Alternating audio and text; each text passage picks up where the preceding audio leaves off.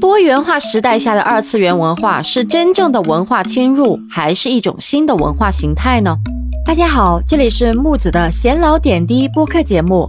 近年来啊，二次元文化在世界范围内的影响力越来越大了，而且成为了青少年和年轻人的一种重要文化表达方式。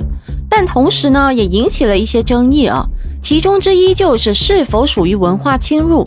那么在本篇播客中呢，我们将探讨二次元文化是否属于文化侵入，以及对此的看法和观点。那么首先啊，我们需要了解二次元文化是什么。二次元文化是指由日本动漫、游戏等相关文化所产生的一种文化现象。那么它包含了许多元素啊，比如说漫画、动画、游戏、小说、音乐等等。那么这些元素呢，已经深深地渗透到了人们的生活当中。对于一些人来说啊，二次元文化是一种非常迷人的文化，他们会通过二次元文化来寻求乐趣和满足感。但是呢，对于另一些人来说啊，他们认为二次元文化是一种文化侵入。他们认为这种文化现象在一定程度上破坏了本土文化，并且不断的影响着人们的价值观和思维方式。那么另外呢，我们需要了解文化侵入的概念到底是什么。文化侵入是指一种文化传播到另一种文化中，并且对其产生了影响的过程。那么这种影响呢，可能是正面的，也可能是负面的。那么正面影响可能包含了文化交流、增进相互的一个理解等等，而负面的影响则可能包含了文化扭曲、文化冲突等等。那么因此呢，文化侵入是一个复杂的概念，需要我们从不同的角度进行分析了。那么二次元文化是否属于文化侵入呢？那么木子认为呢，答案并不是非黑即白的。首先呢，二次元文化确实是一种日本的文化现象，它包含了很多日本的元素。然而呢，这并不代表着它是一种文化侵入啊。在全球化的背景下呢，人们已经很难界定这个文化的边界了。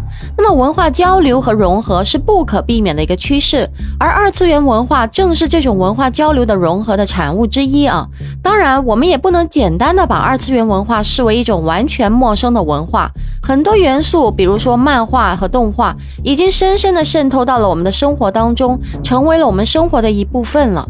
因此呢，即使我们把二次元文化视为一种文化侵入，我们也很难否认它在我们文化中扮演的一个角色。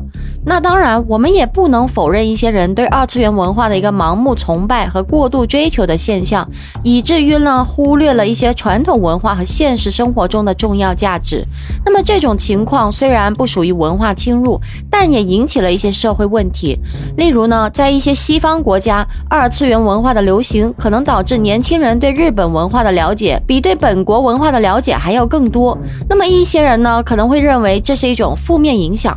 因为呢，他们认为为这可能会导致年轻人的文化认同感下降。然而呢，我们也需要看到二次元文化带来的一些正面影响啊。首先呢，二次元文化的传播可以促进文化交流和相互理解。那么，二次元文化的一个粉丝来自不同的国家和地区，他们之间分享着共同的兴趣爱好。这些人通过在线上的一个社区活动和展览等等的方式交流，那么也增进了相互的理解。此外呢，二次元文化也促进了创造性思维和创新。那么，这是二次元文化在日本和其他国家受到欢迎的原因之一啊。许多日本的一个二次元作品以及它独特的故事情节、视觉效果以及这个音乐获得了全球的赞誉。那么这也证明了二次元文化在全球范围内的影响力非常大。